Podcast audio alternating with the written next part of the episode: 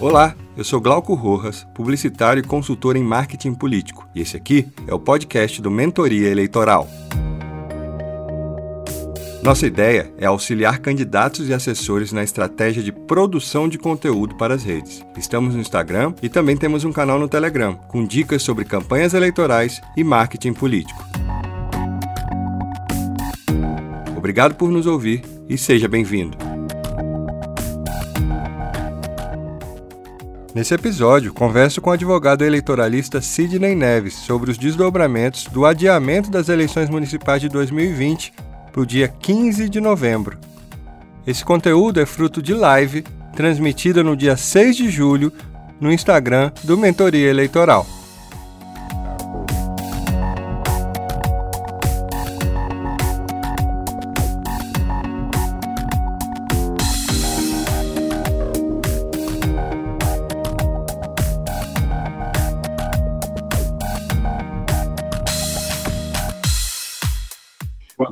Todos. Olá, doutor Sidney, tudo bem?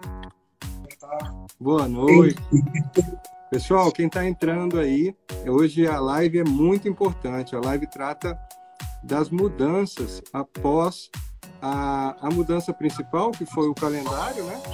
Mas isso traz uma série de outras possibilidades, outros questionamentos a minha sensação, é, por enquanto é só uma sensação, eu sou publicitário, não sou da área do direito, o doutor Sidney que vai nos responder, mas a minha, a minha sensação é que essa eleição tem uma chance de ser uma eleição muito judicializada, por uma série de, de desdobramentos que essa decisão maior do adiamento pode, pode acarretar, né? começando pelo próprio fato da, de não ter antecedente, pelo menos que eu saiba, né? Eu já vi a eleição ser anulada, né? a eleição ter que ser feita novamente. Já teve no Rio, já teve em estados do Norte também, eu me lembro. Agora, uma eleição adiada, é, eu que trabalho com eleição a minha vida inteira, né, com campanha, nunca tinha visto. É isso, doutor Sidney? Estamos diante de um cenário absolutamente atípico? Totalmente atípico. Eu queria fazer um agradecimento especial pelo convite é, o seu canal é um canal extremamente assistido, que tem um público selecionado, um público é, realmente atento às questões eleitorais. E fica aqui o meu, meu registro né, da gratidão de poder falar um pouco com o seu público. Né? É, então, é, as mudanças aconteceram de fato, a sua observação é extremamente correta não tem, não tem nenhum precedente do ponto de vista histórico, é, desde a redemocratização do país, né, a partir da Constituição de 88, é, de uma eleição ser adiada. Então, uma situação realmente atípica, decorrente da questão da pandemia, onde o legislador optou né, levar é, muito mais é, em conta a questão da preservação das vidas. Né? A gente está vendo um cenário totalmente é imprevisível, né? Você não tem como prever uma hora. Alguns especialistas falam que a curva irá cair. De repente, nós somos surpreendidos, né, com informações governamentais, até da própria imprensa, dizendo que em determinados locais há uma, um aumento considerável, né, da, da, da doença, enfim, de, de infectados e de mortos, né? Nós já passamos, ultrapassamos a barreira dos dos mais de 60 mil mortos, né? Então, assim, é um cenário realmente de terra arrasada, né? Um cenário trágico, onde, a partir da provocação feita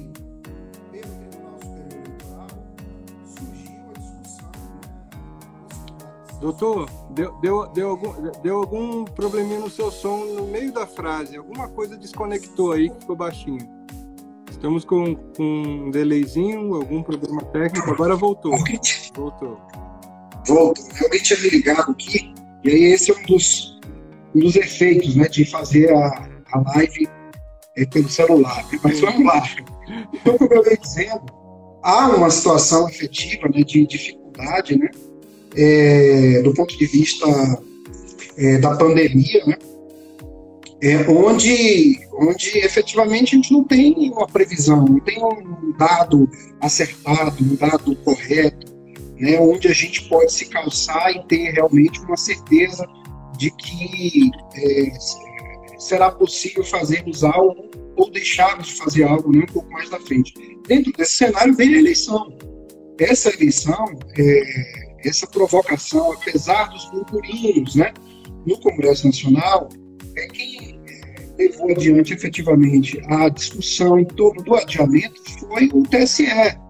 Desde o momento em que a presidente Rosa Weber né, estava lá no TSE e ela suscitou todas as possibilidades de, de diálogo, né, e sempre cautelosa, esperando mais é, o desdobramento para saber como é que as coisas iriam se dar. E aí, com a assunção do, do ministro Luiz Roberto Barroso à presidência do tribunal, isso se intensificou porque foi criado um grupo de trabalho, e esse grupo de trabalho dentro do TSE é, passou, é, apresentou alguns relatórios, e a partir desses relatórios, o presidente do tribunal passou a consultar é, pessoas, né, especialistas, né, infectologistas, principalmente, né, turma da, da, da, da, da ciência, né, os, cientistas que estão aí a todo instante fazendo essas previsões. E a partir disso, é, se verificando que nós teríamos uma previsão não muito amistosa né, para o futuro, é que surgiu a possibilidade de se é, efetivamente encampar a tese do adiamento. Né? O adiamento, como você mesmo frisou, totalmente é, fora dos, das, das é, possibilidades né, de, de, de, expectativas, na verdade, não possibilidades, das expectativas. É, apesar de muita gente ali estar é, travando esse debate, é, para você ter uma ideia, nos Estados Unidos houve um adiamento, mas um, um, não, não, houve um adiamento, mas em alguns outros países houve um adiamento e o adiamento foi para outubro, ou seja, justamente é, é, países que haviam iniciado a pandemia um pouco antes que nós. Né? Nós, praticamente, o primeiro caso surgiu em fevereiro, final de fevereiro, e a partir do final de fevereiro, nós já estamos aí com mais de um milhão de casos. Né? Então, assim, surgiu essa hipótese, a tese foi defendida, foi se tornando cada vez mais robusta, cada vez mais concreta, e o, o Congresso Nacional é, encampou a tese, e, a, e a partir desse, desse engajamento né, do Congresso Nacional, é que foi possível a promulgação dessa emenda constitucional, a emenda constitucional número 107, né, que adia as eleições né, em 42 dias, né, desse lapso temporal de 42 dias. Sim. Então, dentro desse lapso temporal, é, algumas é, situações peculiares aconteceram também, e é necessário a gente trazer aqui essas peculiaridades justamente em função é, de circunstâncias que nós não, não realmente não havíamos feito qualquer tipo de, de previsão, né, como eu já frisei um pouco antes. É, mas também a, a emenda constitucional ela desceu tantos detalhes, tantos detalhes que esses detalhes, é, de certa forma, é, é, levou alguns especialistas a fazer severas críticas à emenda constitucional, porque, de certa forma, ela perdeu o status de, de emenda constitucional passou a regular uma lei infraconstitucional. Né? Então, assim, dentro da hierarquia da lei, nós sabemos que temos a pirâmide, no topo da pirâmide está a Constituição Federal equivalente à Constituição as emendas que alteram o seu texto. Essa emenda, é, só para a gente encerrar essa parte aqui mais um pouco mais é, de, de, explicação histórica né, em torno do, do desdobramento, essa emenda ela, ela, ela veio com o status de, de, de norma constitucional, porém ela se reporta à norma infraconstitucional que não está acima da Constituição. Né? Então, e curiosamente, é uma emenda que não se incorpora ao texto constitucional. Ela é uma emenda que tem um prazo de validade, tem um prazo de existência, e esse prazo de existência, uma vez ultrapassado, ela deixa de existir pelo simples transcurso do, do, do tempo. Né? Então, assim, passou o tempo, deixa de existir a, a, essa emenda constitucional do ponto de vista da vigência e também do ponto de vista da incorporação ao texto constitucional, que não, não foi o que aconteceu ela é uma emenda totalmente, é, é, é, digamos assim, do ponto de vista da, do processo legislativo anômalo. Né? É, equivalente, inclusive, você deve ter se em mente, né, aquela emenda constitucional 91 que trouxe a, a discussão é, a, a, questão do, da janela, né, que abriu a possibilidade para que os deputados né, pudessem mudar o seu, o seu partido, né, e a partir daí da mudança do partido, é, é, e o prazo da, de vigência dessa, dessa emenda constitucional foi de 30 dias, ela deixou de existir. Né? Ela, ela deixou de existir. Então, é esse é o cenário que a gente tem do ponto de vista da narrativa né, em torno da, da emenda constitucional. Mas aí a gente fica aberto a você fazer qualquer tipo de indagação para a gente poder uh, informar aí a, a, turma dos espectadores que estão nos acompanhando né, nesse momento. Maravilha. É... Bom, Agora que, que a gente já, já esquentou os motores, o doutor Sidney é um advogado muito experimentado nessa área eleitoral. Ele está acostumado a peticionar em tribunais superiores, né, no, no TSE, está tá, tá acostumado a, a, grandes causas aí no campo eleitoral, está acostumado também a acompanhar todo dia a jurisprudência. Então é a oportunidade que vocês têm de, de tirar dúvidas né, ao longo da semana chegaram algumas perguntas, tem algumas possibilidades aqui que eu quero explorar nessa conversa. E é uma, e é uma chance de ouro de estar com alguém do quilate aí do Dr. Sidney, que inclusive já assessorou do ponto de vista jurídico campanhas presidenciais. Portanto, é, é uma referência aí no, no, nesse, nesse mercado, né, nesse mundo da, do direito eleitoral é, quero aproveitar para dar boa noite a todos que estão acompanhando, pedir para que vocês avisem as pessoas pelo aviãozinho aqui que a live já começou. Eu já vi aqui que tem gente de Boa Vista, tem gente de. Tem, tem o, o, o, Juscelino, que é candidato a prefeito em Parintins, no Amazonas, a terra do Boi Bombar. Obrigado terra pela audiência aí, Juscelino. Tem o Júnior, que é conselheiro tutelar lá em Goiânia. Obrigado aí pela audiência. Enfim, tá chegando gente aí do Brasil inteiro. Obrigado pela, pela audiência e vamos começar aqui a, a, a esquentar essa discussão, porque a, o, que se, o que se pode imaginar num, num, num, primeiro momento é que simplesmente adiou a eleição, né? assim, como, como se fosse uma decisão só. O que não se enxerga é o conjunto de consequências que essa, essa decisão de, de adiar a eleição implica. Traz também. Uhum. Por quê? Porque se imaginarmos que a eleição ela, ela tem uma data certa e tem um conjunto de outras datas que acompanham, é por isso que chama calendário eleitoral, existe um calendário.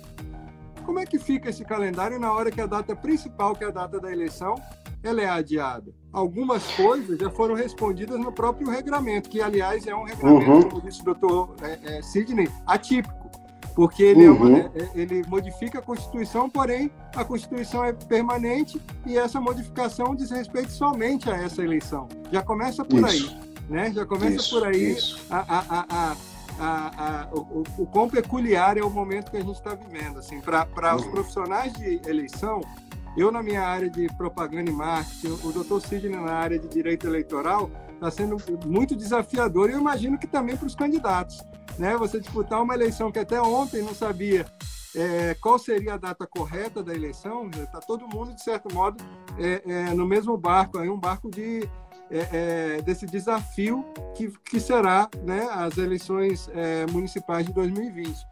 E aí eu pergunto, o que que não qual, qual o, seu, o que, que você identifica como uma, um ponto polêmico que ainda, que, que, que, ainda não, não se tem, vamos dizer assim, o um norte, ou que poucos sabem como vai ficar, de consequências desse adiamento. Porque aquelas. Até o Mentoria Eleitoral deu no, no seu Instagram, quem não segue ainda, siga o Mentoria Eleitoral, deu ali uma, uma, um calendário. Mas tem coisa que não está nesse calendário. Por quê? Porque não foi previsto nesse, nesse novo regramento. O que que, o que, que é, é, é, de dúvida mais frequente tem sido despertada aí nessa, nesse momento pós-adiamento, doutor?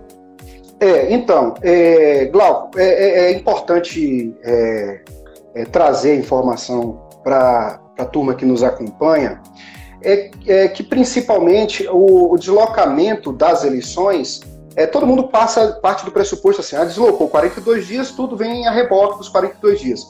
É, é uma verdade, é uma verdade. Porém, a gente tem que trazer algumas circunstâncias, e você frisou isso muito bem no início, relacionadas à judicialização da política. Que a cada ano, a cada eleição, a gente vê que as pessoas, muita gente leva a eleição é, no, voto, na urna, e acaba perdendo a eleição no âmbito dos tribunais, né, do Poder Judiciário. E isso é realmente uma situação extremamente preocupante.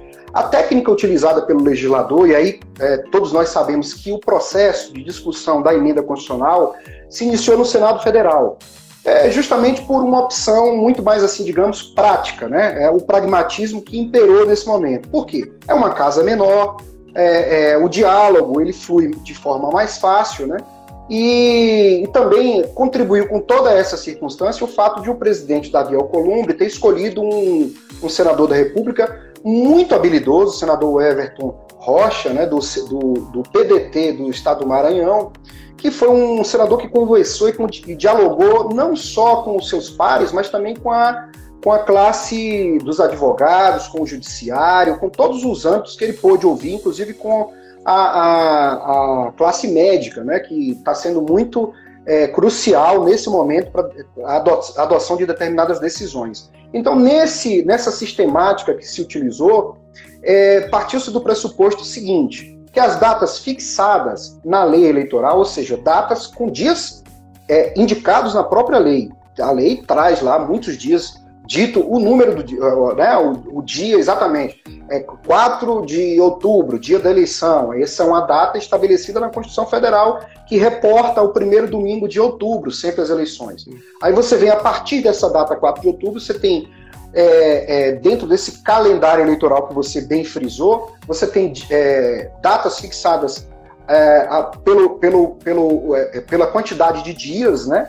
Existentes e também tem datas fixadas com dias fixos, né, com dias especificamente fixos. Por exemplo, as convenções partidárias elas estavam designadas pela lei do dia 20 de, de julho agora, né, que estamos, ao dia 6 de, de agosto. Elas foram adiadas. A, a, só que é seguinte, não, não adiantava para mera técnica legislativa você dizer que a eleição está adiada e não se reportar essa data, porque essa é uma data fixada em lei. Então, ou você diz também que está na lei, ou então nada feito. E foi isso que aconteceu. O legislador levou essa data para a emenda constitucional. Por isso que eu digo, sofreu muitas críticas, porque era uma data que estava estabelecida na lei e você, de certa forma, absorve essa data e leva ela para dentro do texto constitucional. E aí você tem agora as convenções estabelecidas em uma outra data totalmente diferente, né? Então, é, é, é, dentro desse cenário de, de, de modificação de datas, a, a, o deslocamento das convenções se deu de 31 de agosto ao dia 16 de setembro. Então veja que é, é, esse é um dos exemplos, a gente vai falar demais, mas hum. outros exemplos surgiram é, com base no, em dias. Por exemplo, você diz ah, que a, aquele que ocupa um cargo de servidor público, por exemplo, ele tem que desincompatibilizar, a depender da circunstância né, daquele cargo ocupado, ele tem desincompatibilizado o cargo três meses antes da eleição. Então, essa data não é uma data estabelecida por dia, mas sim por lapso temporal, três meses. Então, três meses, você faz o cômputo desse tempo a partir da data da eleição para trás. Então, a, a, questão mais polêmica hoje, que está sendo colocada, é a discussão em torno da inelegibilidade. Né? Porque muitos candidatos, de acordo com a jurisprudência do TSE, e você falou aí da minha atuação no TSE, de fato, fiz é, eu, eu, costumo dizer que eu tenho uma tríplice coroa, que eu fiz eleição municipal, eleição de governador e fiz duas eleições presidenciais. Né? Então, esses 18 anos aí de, de vivência no direito eleitoral realmente é, fizeram que a gente acumulasse muita coisa, né? Então, algumas coisas já saem meio que como o cidadão que toca violão, né? Já sai no automático, ele tira uma nota ali automático. Então, praticamente a mesma coisa. A gente só vai trabalhando com essas mudanças, né, que eventualmente acontecem a cada eleição. Então, essas mudanças estabelecidas por lapso temporal, elas todas acompanharam o, a data principal, que é o dia da eleição. Então, por exemplo, o TSE decidiu que aqueles que fossem condenados, com base na lei de ficha limpa, né, a lei 64 de 90, que foi alterado pela lei 135 de 2010, que se chamou Lei da Ficha Limpa, todos nós sabemos.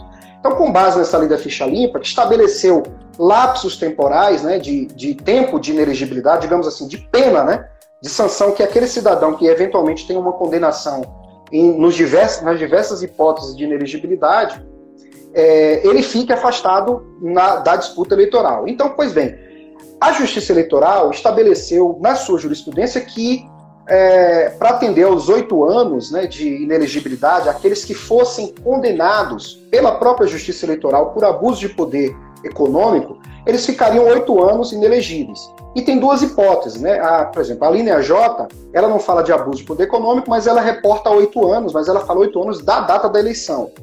E a, a linha D, que é a linha, a, uma das principais, né, aqueles condenados por abuso de poder econômico, né, o que é, é, é, se excede, digamos assim, nos gastos eleitorais de determinada forma que atrai ali a, a ausência de equilíbrio, né, de paridade de armas entre os candidatos. Né? Aquele candidato é, é mais, mais rico né, e que às vezes lança a mão de todo o seu poderio financeiro para poder se eleger a qualquer custo. Né? Nem sempre funciona, a gente sabe disso, né? Sim. Nem sempre funciona, mas muitas vezes funciona. Né?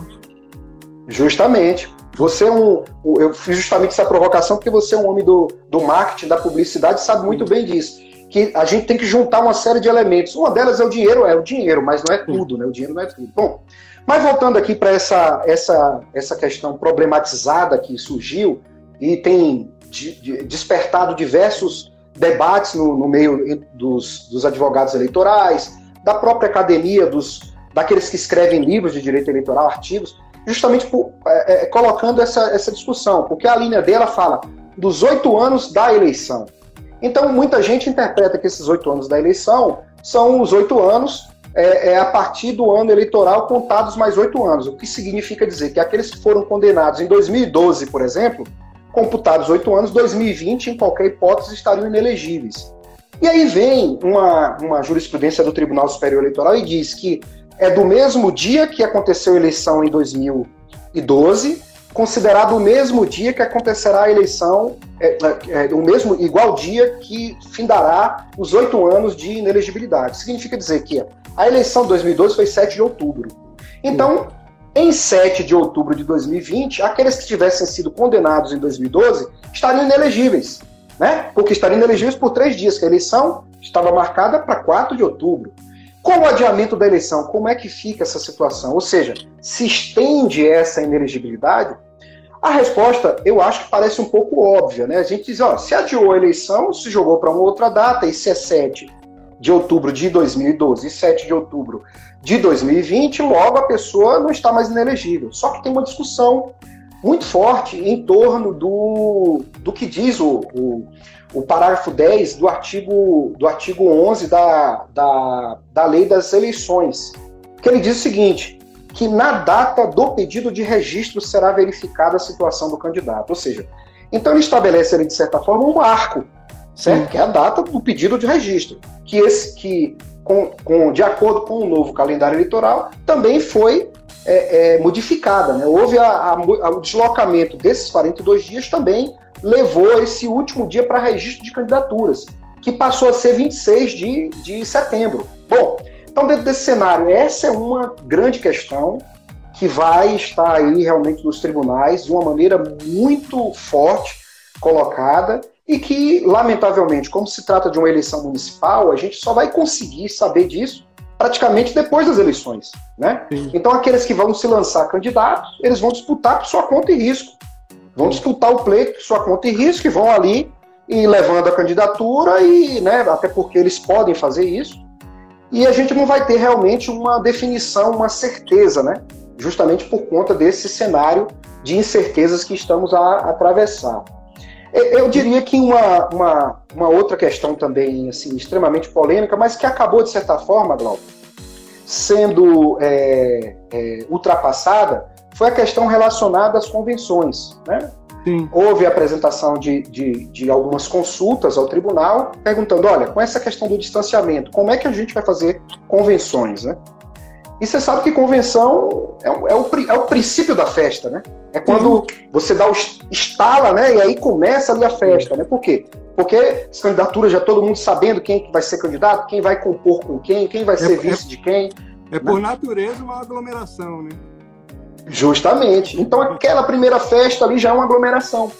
E aí você tem uma dificuldade, porque a, o Código Eleitoral ele fala que os partidos políticos eles podem requisitar, por exemplo, prédios públicos, podem requisitar escolas, é, é, Câmara de Vereadores para fazer essas convenções. Só que aí as legislações locais, e em alguns, em alguns lugares com um decreto até de lockdown, né? Você tem uma, uma limitação ao acesso a esses prédios. E aí, fora isso, tem a limitação também de uma lei federal que já dá ali as balizas dizendo, fora as orientações da Organização Mundial de Saúde, né, que diz, ó, não aglomera, porque se aglomerar, o vírus vai passar de um para outro com muito maior velocidade. Então, dentro desse cenário, surgiu essa, essa insegurança. E essa insegurança, de certa forma, foi debelada, eu diria, com um leque de opções e de uma das primeiras vezes que aconteceu de respeito à própria autonomia dos partidos políticos.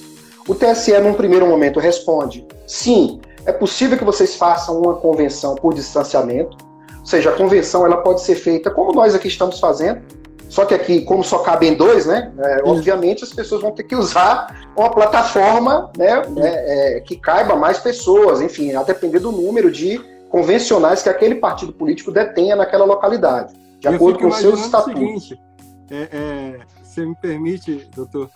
É, Fica à vontade.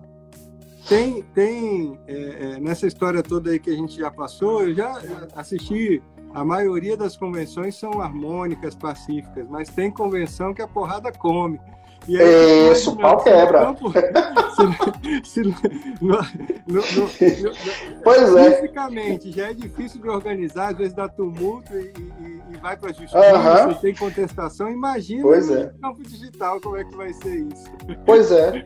E essa foi uma preocupação muito grande. Você falou, você tocou no ponto da ferida aí, exatamente. Porque essa foi uma preocupação muito grande, inclusive é, é, lendo as consultas que foram feitas né, ao TSE e aí o TSE depois abriu, fez um grupo de trabalho e criou nesse grupo de trabalho as, a possibilidade dos partidos políticos contribuírem né, com sugestões. E é, a mim foi dada uma missão de responder por um partido político e eu fiz a, a, uma sugestão dizendo, olha, é possível que se faça. Hoje o mundo está totalmente digital, a gente vai ter que é, sucumbir a esse novo normal, né? Esse novo normal que nós estamos vivendo aqui. Em outros tempos, a gente faria um bate-papo no local e fazia essa transmissão no YouTube, né? E a gente estaria num local presencialmente. Agora, é, é, a gente tem que sucumbir realmente a esse novo normal, essa nova normalidade, essa nova ordem das coisas, né?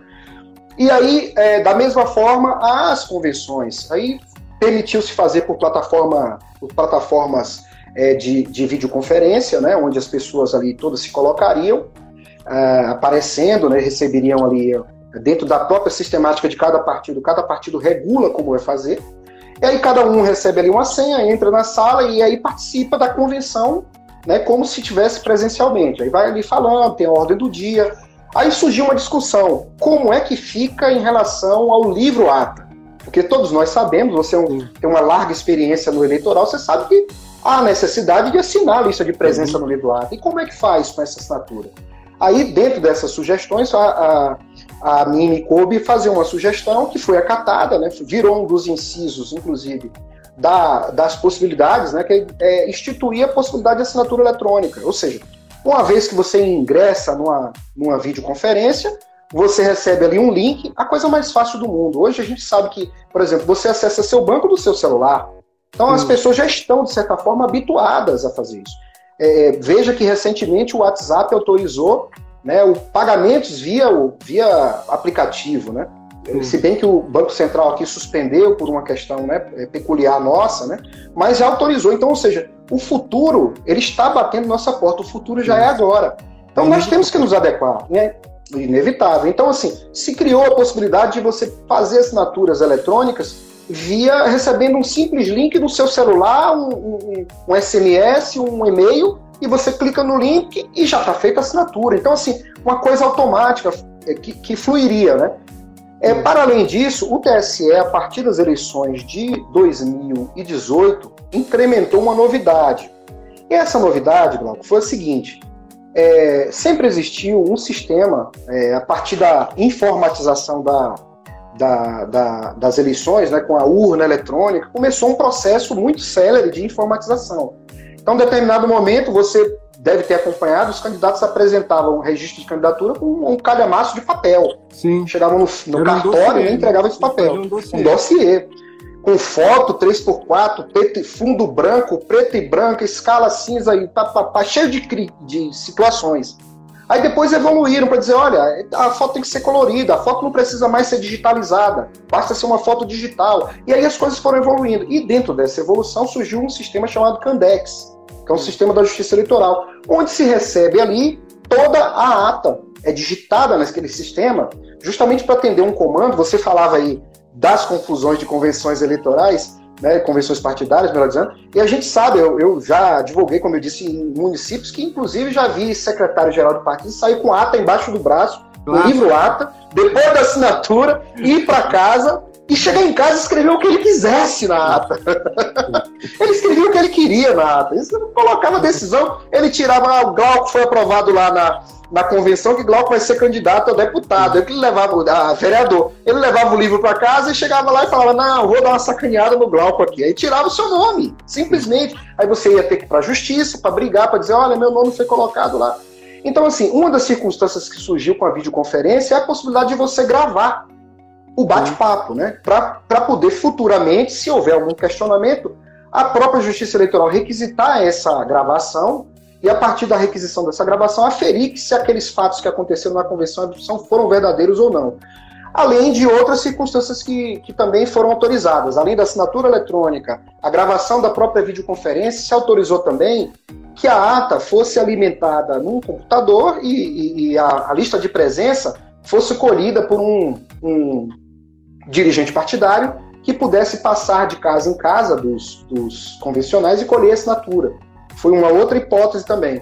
Então, assim, eu diria que dentro da, daquela linha inicial foi realmente um, uma ode né, à, à, à autonomia partidária, uhum. é, liberando os partidos a apresentarem efetivamente as suas, as suas hipóteses. Então, assim, em linhas gerais, eu diria que essas são da, das, das situações mais polêmicas, né? É, no bojo. Sem dúvida. Eu, eu é, assim, estamos todos, né, todos envolvidos com, com política, com partidos, com eleições, vivendo um momento histórico que vai, inclusive, ficar para nossa história pessoal, né? A gente vai poder Justamente. a eleição de 2020, que foi a primeira uhum. eleição de convenções digitais, foi a primeira eleição da história do país, aconteceu isso, isso e aquilo, enfim. Uhum. É, é, é, é tudo muito singular. Temos aqui uhum. duas, duas perguntas que chegaram enquanto você respondia essa primeira. É, uhum. O Juscelino, lá de Parintins, no Amazonas, né, candidato a prefeito, ele pergunta: o prefeito candidato à reeleição faz uso de site oficial do executivo e divulga o lançamento de determinadas obras. É, tipo, assinou uma ordem de, de início de reforma de um hospital isso se enquadra no artigo 74, tá? E é, aí também. Certo. É, vou fazer duas, aí você, você responde tá. essas duas. Se for chegando mais, a gente vai fazendo, tá? Tudo, tudo é, bem, tudo bem. A outra é do Paulo Pequeno. Paulo Pequeno é candidato da, é, representando as, as pessoas é, com deficiência em São Paulo. Um candidato fortíssimo lá, vereador. Amigo nosso, uma pessoa que tem aí uma história de lutas, uma história de, de, política muito bacana. E ele pergunta: com a mudança da data, poderão ser lançados candidatos aqueles eleitores que tenham se filiado e tenham domicílio eleitoral no município no prazo estabelecido seis meses antes. Isso altera com a mudança da, da, da eleição? Esse prazo aí altera? Uhum. Ou seja, pois bem, vamos, eu vou continuar assim em outubro, quem, te, quem se filiou já era, já tinha se filiado e, uhum. e se estava dentro, estava, se não estava, não tinha como concorrer. E agora? Esse prazo uhum. também mudou? Uhum. Eu vou fazer uma inversão, vou responder do Paulo Pequeno primeiro, porque eu já agrego a ela uma questão relacionada à própria desincompatibilização, que eu acho que é bem. É, estão ali bem intricadas. E depois eu respondo a pergunta do nosso candidato a prefeito Juscelino. Tá? Então vamos lá. Em relação à questão da, da, dos, dos, dos atos já praticados, a técnica utilizada pela emenda constitucional foi o seguinte: ó, não dá para ficar voltando no tempo para além deste tempo que a gente está vivendo. Ou seja, estávamos no mês de, de, de junho, quando foi aprovada no Senado Federal, e no dia 30 de, de junho foi aprovada na Câmara dos Deputados. Né? É, é, é e aí, posteriormente, no dia, no dia primeiro, houve. Perdão, no dia primeiro foi aprovado na Câmara e, posteriormente, no dia 2, houve a promulgação dessa emenda constitucional, do texto que não foi modificado na Câmara dos Deputados, que algumas coisas foram modificadas e voltaram para o Senado, para o Senado fazer essa apreciação no momento posterior, né? E é, considerando também que algumas emendas foram, foram, foram aprovadas na Câmara dos Deputados, justamente essas emendas que alteraram o texto. Bom, então dentro desse cenário, dentro dessa técnica, o que ficou para trás, ficou para trás. Precluiu, já foi, ninguém volta a discutir mais. Filiação partidária, se o prazo é de seis meses da eleição, que era 4 de outubro, vai, continuou seis meses, aqueles seis meses lá. Modificação de domicílio eleitoral, a mesma coisa, ninguém muda mais, você não consegue mais fazer essa modificação do domicílio eleitoral. Agora, os prazos que ainda não haviam sido alcançados até a data da promulgação, esses sim serão submetidos à nova regulamentação. Então, por exemplo, a desincompatibilização. Tem gente boa aí do Brasil afora que é, é, foi secretário né, de município e queria ser candidato a prefeito. E aí a gente sabe que a desincompatibilização do secretário é de seis meses antes da eleição, né, para ser candidato a prefeito. E aí ele se desincompatibiliza nos seis meses, aí pergunta: ah, mas agora mudou a data, o prefeito quer me botar de volta para eu ficar. Se, se, fosse possível ainda, sim, porque já nem, nem tem mais os seis meses, né? Mas um, um, tipo, um, a título de exemplo, né? Mas, ele mas não pode mais voltar. Seu, ele, se ele voltar, ele se torna inelegível. É, esse, esse, exemplo que você usou foi, um, foi um, uma pergunta que chegou ao longo da semana pelo nosso inbox do mentoria, então ele é muito pertinente. Uhum. Ainda tem uhum com dúvidas. Com dúvidas, se, né? mudou, é. se eu ganhei mais tempo, eu posso voltar para a estrutura da pra marca uh -huh. e depois eu sair uh -huh. daqui a pouco? Né? Isso, isso, isso, é muito, muito recorrente essa dúvida. Com, com certeza. Então, assim, tem pessoas que, pela própria é, hipótese do cargo que ocupa, ela tinha que se desincompatibilizar por, com quatro meses de antecedência, né? E aí por aí vai. Aí eu vou pegar agora como exemplo a, os servidores públicos. Os servidores públicos, a gente sabe que eles teriam que se desincompatibilizar é, no prazo de três meses antes da eleição. Inclusive aqueles é, ocupantes de função comissionada ou cargos comissionados, né? com a diferença de que o servidor público de carreira ele é ele desincompatibiliza do cargo. Né? depois ele mantém ali a estabilidade dele, mantém o, o emprego dele. O ocupante de cargo comissionado puro e simples, ele se exonera do cargo, ele se afasta definitivamente do cargo. Né? Então, esse cenário é importante dizer. Então, esse, esses que estavam para se desincompatibilizar agora, no dia é, 3 de, de julho, né, um dia depois da promulgação, já foram alçados, a, a data deles já mudou para 15 de agosto. Então, assim, houve uma mudança para 15 de agosto, sendo certo e sabido que eles tem que se afastar do cargo, o último dia de desempenho das funções é 14 de agosto. Dia 15 ele não pode mais voltar a trabalhar. Dia 15 eles têm que estar fora. Ele não pode mais nem chegar na repartição. Esse, né? esse tem que desincompatibilizar e ficar fora. Gongo, né? Pois é, eu diria o seguinte, que muita gente estava fazendo até um raciocínio, Glau, é, da seguinte forma, que é, é, que, em verdade, em verdade, não haveria ali uma salvaguarda para esses, mas sim uma vantagem. Porque, de certa forma, sendo servidor público, se afasta, se ele se afastasse, por exemplo, no dia 3 de julho e a, a promulgação da emenda fosse 5 de julho, por exemplo, então nós teríamos, de certa forma, essa situação já superada, e aí nós teríamos uma pessoa afastada do cargo à, à custa do erário público, podendo fazer campanha né? E com mais tempo que, que os demais, porque ela já estava, de certa forma, liberada, né? Então, a ideia da desincompatibilização, ela veio para trazer uma, uma igualdade de, de oportunidades, né?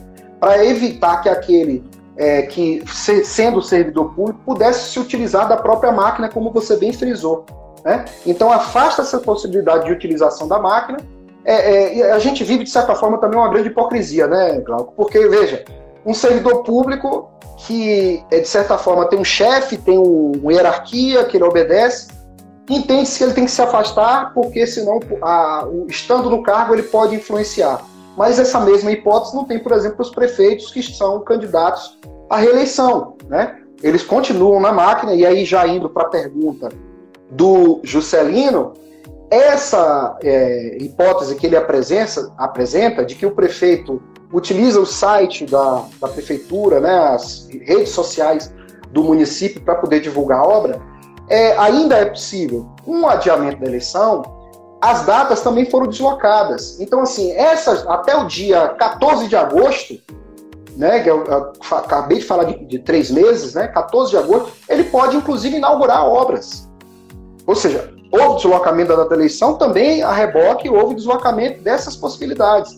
Ele pode, por exemplo, fazer propaganda institucional, a propaganda da sua, da sua gestão, considerando o fato de que ele tem que observar lá o que está no artigo, na, na parte específica das, das condutas vedadas, para que ele não possa incorrer em nenhuma hipótese daquelas condutas vedadas. Em especial, ele tem que observar um fato que é o, o montante do gasto que ele tem que ter com a publicidade. Tem prefeito que acha que ele pega a média dos três anos anteriores e aplica e pode aplicar de qualquer jeito e muita gente enfia os pés pelas mãos aplicando os recursos no, no período anterior à, à eleição e não de forma proporcional. E aí veio a jurisprudência e trouxe já uma, uma modificação em relação a isso, considerando, ao invés de média anual é, e média semestral, a média por quadrimestre. Né? Ou seja. Desceu a detalhes. A jurisprudência está sendo inteligente porque o que, que acontecia? O sujeito, suponhamos, né? o sujeito. Né? É isso, o sujeito pega ali, ele gasta 100 mil, é exemplo, né? A gente sabe que os valores não são esses, mas só para ficar redonda a conta. Ele gasta 100 no primeiro ano, gasta 200 no segundo, gasta 100 no segundo e gasta 200 no terceiro. Você pega a média dos três, dá é, 400 mil dividido por, por três e você pega essa média dos três e aplica para o último ano da eleição. Só que o TSE, o que, é que ele fez? Ele falou, ó, num primeiro momento a jurisprudência evoluiu para dizer, não, é a média dos, dos, dos primeiros semestres, para poder equiparar, porque a eleição ela cai necessariamente, a parte crítica da propaganda cai no primeiro semestre né, do ano. Então ele só pode gastar igual no primeiro semestre. Depois modificou e foi além, falou assim, ó, dos quadrimestres. e aí começou a fazer a média já, já esmiuçada, justamente para evitar que, como casos concretos que aconteceram, de prefeitos, por exemplo, no ano eleitoral, espalharem outdoor ao longo da cidade, a cidade ficar empesteada de outdoor por mais de um mês lá, veiculando propaganda do município, dizendo que eu fiz isso, eu fiz aquilo, e isso atrai uma, uma ausência de igualdade. É necessário que o prefeito mostre o que ele fez? Sim, até pelo próprio princípio da publicidade. Mas ele não pode, a pretexto de mostrar o que ele fez, é, abusar do direito, né? abusar dessa, dessa possibilidade. Eu espero que eu tenha conseguido aí responder as duas perguntas e fazendo já uma junção aí da, desse poder de síntese que eu acho que às vezes eu tenho, mas eu não tenho coisa nenhuma. sem, sem dúvida. É, é, Vamos lá. O, o, de fato, assim, é tão atípico que não vai ter jeito de alguém não, não ter algum tipo de vantagem nessa brincadeira, porque uhum. acaba que, assim, é, é, complementando aí a, a, o questionamento do Juscelino lá de Parintins, o prefeito vai ter uma vantagem competitiva estendida, porque Sem sombra de dúvida. fazer como, né? Assim, a, a, uhum. acaba que alguns casos é, não tem como, assim, é tão complexo, é tão atípico, é tão singular que uhum. É, vai ter algum tipo de, de vantagem nisso aí. É, uhum. Quero mandar também um abraço para o Felipe, presidente do Sindicato dos Bombeiros Civis aqui do Distrito Federal, que está nos acompanhando. Boa noite, Felipe. Obrigado pela audiência. É, tem gente aqui do Brasil inteiro. Obrigado aí pela, pela, pela audiência. E aí, é, chegou aqui também uma, um, uma outra pergunta que, na, na verdade, é, se refere àquele ponto que é, o Dr. Sidney já falou, mas de qualquer forma, é, o, o, Rosberg pergunta para nós: eu quero saber a opinião de vocês a respeito da ineligibilidade por crime eleitoral em 2012. Podem concorrer em novembro de 2020? Exatamente o caso que é. você tinha citado, né? É justamente isso. Eu, eu costumo dizer, viu, Glauco, eu não fecho questão em relação a, a temas que podem ser abertos. Pode e, e, e pode ser que sim, pode ser que não. Por que, que eu não fecho questão? Porque é, é, o advogado eleitoralista, pela, pela própria natureza, ele tem que ter convicções, sim, tem que ter convicções, mas é, essas convicções elas, elas dependem muito dos casos concretos que chegam a ele né, a forma como ele vai conduzir o processo. Então, assim, a princípio, o que diz a súmula 19 do TSE, o que diz a legislação eleitoral, em relação aos prazos. E a jurisprudência, quando o TSE é, decidiu sobre o cômputo dessa data, veja que esse cômputo dessa data deu pano para manga, viu, amigo? Olha, num primeiro momento se discutiu o seguinte: é o ano civil, os oito anos computa-se como ano civil. Depois falou, não, é o ano do calendário. A jurisprudência foi, ela foi modificando é, como se fosse uma massa sendo, sendo manuseada para poder, a partir da, de 2010, né, quando foi a lei da ficha limpa, para poder chegar nessa jurisprudência que tem hoje. Aí quando chega na jurisprudência que tem hoje, a eleição é modificada de data. Aí você tem mais um outro problema a ser enfrentado. Quando você pensa que vai ter segurança jurídica. Isso, isso é para enlouquecer qualquer profissional de eleição, né? Justamente. Área, Quando você. É. Na sua. Uhum. Quando você pensa que vai ter segurança jurídica, para você dizer assim, com o pé firme para o seu o seu cliente que quer ser candidato, ou aquele consulente que eventualmente lhe encaminha uma consulta, você se vê assim realmente num lugar que não tem condição de ter segurança jurídica que você achava que poderia ter.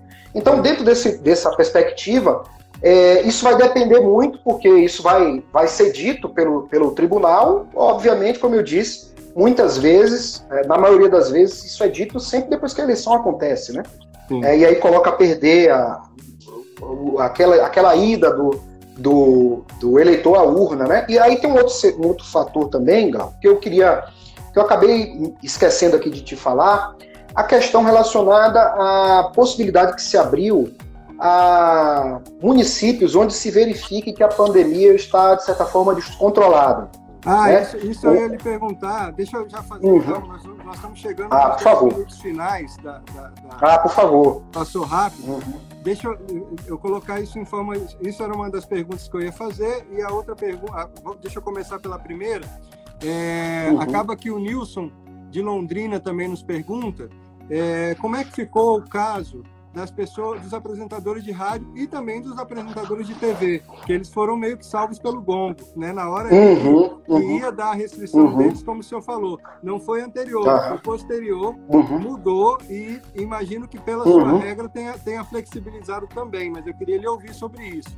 E a segunda, Ótimo. Então, a segunda questão assim, é, é, é, a questão do adiamento mesmo possível, né? a possibilidade, a brecha que a lei deixou, é, afinal, né, é, é, é, uma pandemia sem precedentes, inclusive enquanto a gente estava aqui conversando né, é, na nossa live, espalhou-se uma notícia em toda a imprensa que o presidente Bolsonaro está com todos os sintomas de Covid. E, e nesse nossa. momento, a, a imprensa está falando disso uhum. agora, ou seja, é, é, é, algo que a gente não sabe ainda que proporção vai tomar, né? Eu, eu imagino que o uhum. legislador é, os, os, três poderes aí que se, se, se conversaram para adiar essa data para novembro fizeram com a melhor das intenções, imaginando que até lá vai estar tá controlado. Mas é uhum. algo que não está é, é, sob a, a, a, o perfeito controle dos poderes, né? Inclusive em alguns municípios pode uhum. tá, é, é, já pode ter sido superado, em outros não. E aí, como é que uhum. fica? Então, dentro desse cenário, o que é que, o que, é que aconteceu eu vou começar de trás para frente. O que é que aconteceu? A, a, o, o, legislador ele lançou no próprio sistema é, dessa técnica legislativa que a gente costuma a, chamar assim, técnica de decisão, em verdade, ele, ele, passou a entender que era possível, sim, situações em alguns municípios ter uma situação insustentável. Então, assim, a primeira, a primeira vista se delegaria essa função à própria Justiça Eleitoral apreciar se seria possível ou não um adiamento, mais um adiamento, especificamente para aquele município. O Código Eleitoral ele já tem norma, o Código Eleitoral é bem antigo, né? Ele já tem norma que prevê isso, ou seja, um município que o rio sobe demais, a, encostas caem, é, tem chuva, tem um, sei lá, a gente não tem furacão, graças a Deus, mas a gente está tendo a pandemia. O poder né? então, assim, sobre essa possibilidade é só da Justiça Eleitoral Municipal? Como é que então, é? pelo Código Eleitoral, a Justiça Eleitoral, o que é que é fazer? O juiz eleitoral ele faria um estudo ali, um, um, um arrazoado, encaminharia para o TRE, o TRE dizendo, ó, oh, TRE, não tem condição de fazer eleição aqui na data, porque tá ruim aqui, a situação tá ruim, isso baseado em vários laudos, em várias, várias circunstâncias, né? Inclusive, só para você ter uma ideia, é, é, teve aquele acidente da Vale, né? Que a, houve o rompimento da barreira, a gente sabe, uma coisa muito triste. E no município próximo ao município mais atingido, iria ter uma eleição suplementar. E foi é, é, cogitada a hipótese de adiamento da eleição suplementar. Então não é uma coisa nova para a Justiça Eleitoral. Só que, só que o que, é que acontece? Nesses tempos de pandemia, essa circunstância seria encaminhada do juiz para o TRE, o TRE, por sua vez, encaminharia, apreciaria a matéria, verificaria se o juiz tem razão. Se ele entendesse que o juiz tem razão, mandaria essa matéria para o TSE. E o TSE, por sua vez, ele próprio estabeleceria que até o dia 27 de dezembro poderia ter uma, uma, a eleição naquele município. Que a maioria dos municípios brasileiros não tem segundo turno. Então, em uma um único turno se resolve a eleição. Pois bem, é, é, o, o, a Câmara dos Deputados derrubou essa hipótese e criou a seguinte hipótese: só por decreto legislativo. Ou seja, o juiz vai fazer tudo isso. O TSE encaminha para o Congresso Nacional e o Congresso Nacional, apreciando, baixa um decreto legislativo dizendo a eleição em tal município vai ser dia tal. Por quê? Porque ficou uma preocupação muito grande por parte do TSE no sentido de, de do, do, da, do, do Congresso Nacional, no sentido de haver manipulações do processo eleitoral e de se buscar um adiamento por conta de uma circunstância que nem sempre poderia ser verdadeira. Né? Então, Sim. por isso que o, o Congresso Nacional não abriu mão da sua prerrogativa de dizer a data, né, de dizer se adia mais uma vez, né, pela segunda vez no caso, a eleição naquele município. A outra pergunta, eu, eu acabei me passando um pouco a primeira. Pre... Isso, pois é. É importante que se diga, Glau, que apresentadores de rádio e TV, é, eles não estão sujeitos à desincompatibilização. Muita gente confunde isso. Desincompatibilização é uma coisa apresentadores de rádio e TV são outra, é outra realidade diferente. A gente sabe que você, principalmente como publicitário, vocês estão, é, é, e o publicitário que linha de frente igual você, vocês estão muito sujeitos a, a aparecerem mais, a terem a, a, sua imagem mais projetada que qualquer cidadão comum. Da mesma forma, os radialistas e os apresentadores de TV. Eles apresentam programas que têm um alcance que é, é muito maior do que qualquer pessoa teria, até mesmo usando redes sociais. Né? Então, dentro desse cenário, estabeleceu-se uma norma na propaganda, verifique só essa peculiaridade. Norma de propaganda, dizendo, ó, estão proibidas as emissoras de rádio e TV de deixar os seus funcionários que são candidatos, que serão candidatos, radialistas e apresentadores, a apresentar o seu programa. E aí, quando ela diz que estão proibidos, aí você diz, não, então tem uma multa. Não, não tem uma multa. O que tem, em verdade, é uma possibilidade daquele candidato sofrer uma ação por é, é, uso indevido dos meios de comunicação. Então é um fato que ele pode entrar candidato até se eleger, ser caçado e ficar oito anos inelegível. Olha que prêmio, né? Um prêmio totalmente é desarrazoado. Então a melhor coisa a se fazer é se afastar. Então, dentro desse cenário, por que, que eu digo que não é flexibilização de desincompatibilização? Porque não é ineligibilidade. Então, a lei, a, a emenda constitucional estabeleceu uma nova data para que esses profissionais eles pudessem, é, que essas empresas pudessem vetar é, que esses profissionais né, pudessem é, fazer a apresentação. Então ficou o dia 26 de, de setembro, que seria, em tese, agora com a data 4 de outubro, 30 de junho. Né? Então foi deslocada para 26 de setembro, até para fins de preservar até o próprio emprego das pessoas, né? a pessoa precisa Sim. viver e ganhar dinheiro, enfim, para manter seu, seu, seu sustento de sua família. Então, dentro desse cenário, é essa peculiaridade em relação a esse caso. Então, vamos lá. É, a data anterior, limite para o apresentador de TV e rádio era qual data? 30 de junho. E agora passou a ser qual? E data? agora passou a ser o, o a, é, a, a, a data para o prazo final para afastamento, né? Perdão, eu falei errado. 11 de agosto, eu falei, eu falei, eu, eu trabalhei com a data de início da propaganda eleitoral, que a gente está falando tanto de propaganda.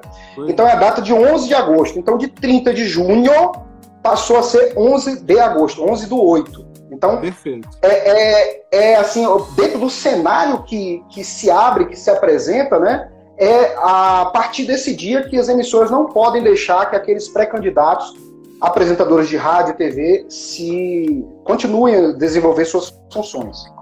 Perfeito. Doutor Sidney, nós já estamos chegando na reta final pelo limite de tempo mesmo da live do Instagram, né? Faltam aí menos de, de uhum. cinco minutos. Eu, eu queria lhe pedir uma última pergunta, né? uma última resposta. Pois não. E uhum. já também a sua, a sua, a sua, é, suas considerações finais. Uhum. Toda eleição, o, o, o, sujeito tem que prestar, as contas têm que ser aprovadas entre a posse, né, entre a eleição e a posse. Né? E agora, com um espacinho tão curto, como é que vai ficar isso? Por favor, responda e é... já se despeça que nós já estamos na reta final da, do tempo. Então... E, e, e já, já, aproveito para agradecer. Tá? Muito obrigado. Ah, eu que lhe agradeço. Então, em relação a essa questão, o que, que acontece? É, muita gente boa achava que para que o candidato fosse diplomado, ele teria que ter suas contas aprovadas, que não é uma verdade. Uma circunstância não está ligada à outra. A aprovação das contas ou desaprovação ou aprovação com ressalvas não implica em condicionar aquele candidato a receber o diploma e a ocupar o cargo que ele ocupa. Óbvio que se ele tiver as contas desaprovadas, ele pode sofrer uma ação judicial pelo 30A e perder, e perder o seu mandato, né, e se tornar inelegível. Então, mas uma coisa não tem nada a ver com a outra. E aí agora, com essa pandemia, houve deslocamento dessa data jogando para o mês de fevereiro. A ah, possibilidade de que no, no mês de fevereiro, ou seja, antes, o que, é que, que é que se dizia? Até a data da diplomação, que sempre foi historicamente 19 de, de dezembro, é, teriam que estar com as contas aprovadas. E agora a data da diplomação passou a 18 de dezembro e esse prazo final para apreciação das contas foi jogado para 12 de fevereiro. Então significa dizer que, uma, mais do que nunca, se deixou claro que uma coisa não tem nada a ver com a outra. E indo para os finalmente, né? Queria agradecer a gentileza do convite. Espero que a gente tenha atendido aí as expectativas né, do seu público tão, tão é, é, é, é, experimentado, né, na, nos, nos, muita gente boa, candidatos a prefeitos aqui, né, e a gente tem que ser muito responsável nas respostas que a gente dá, né, e muito, e muito, muito incisivo. Então, assim, queria lhe agradecer de coração é uma experiência espetacular ter podido estar aqui com você e ter podido passar essas informações para esse público tão seleto. Muito obrigado. Muito obrigado. Eu que agradeço, doutor Sidney. Ter uma, ter uma presença de peso dessa não é para qualquer um e não é qualquer hora obrigado. que a gente consegue. Gratidão pelo seu tempo. Eu imagino que o, o quanto quão demandado o senhor esteja agora nesse período de, de pré-campanha. Uhum. Né? Muito obrigado aí pela, por conceder aí essa horinha para nós. É, aproveito para agradecer também a audiência de todo mundo que nos acompanhou aqui. Convido quem ainda não segue o canal do Mentoria no Telegram a seguir. Lá, quase que diariamente, a gente posta conteúdos para candidatos, para assessores também. Né? Então, estão convidados. Quem também não conhece ainda o nosso podcast no Spotify, está convidado a assistir. E toda segunda-feira, às 19 horas, nós temos essa live aqui com temas pertinentes à pré-campanha. Então, segunda que vem estaremos aqui novamente com outro candidato, com outro tema pertinente também à pré-campanha. Obrigado pela audiência, obrigado mais uma vez, doutor Sidney. Um grande abraço aí para o senhor. Até mais. Gratidão. Tchau, tchau. Até mais.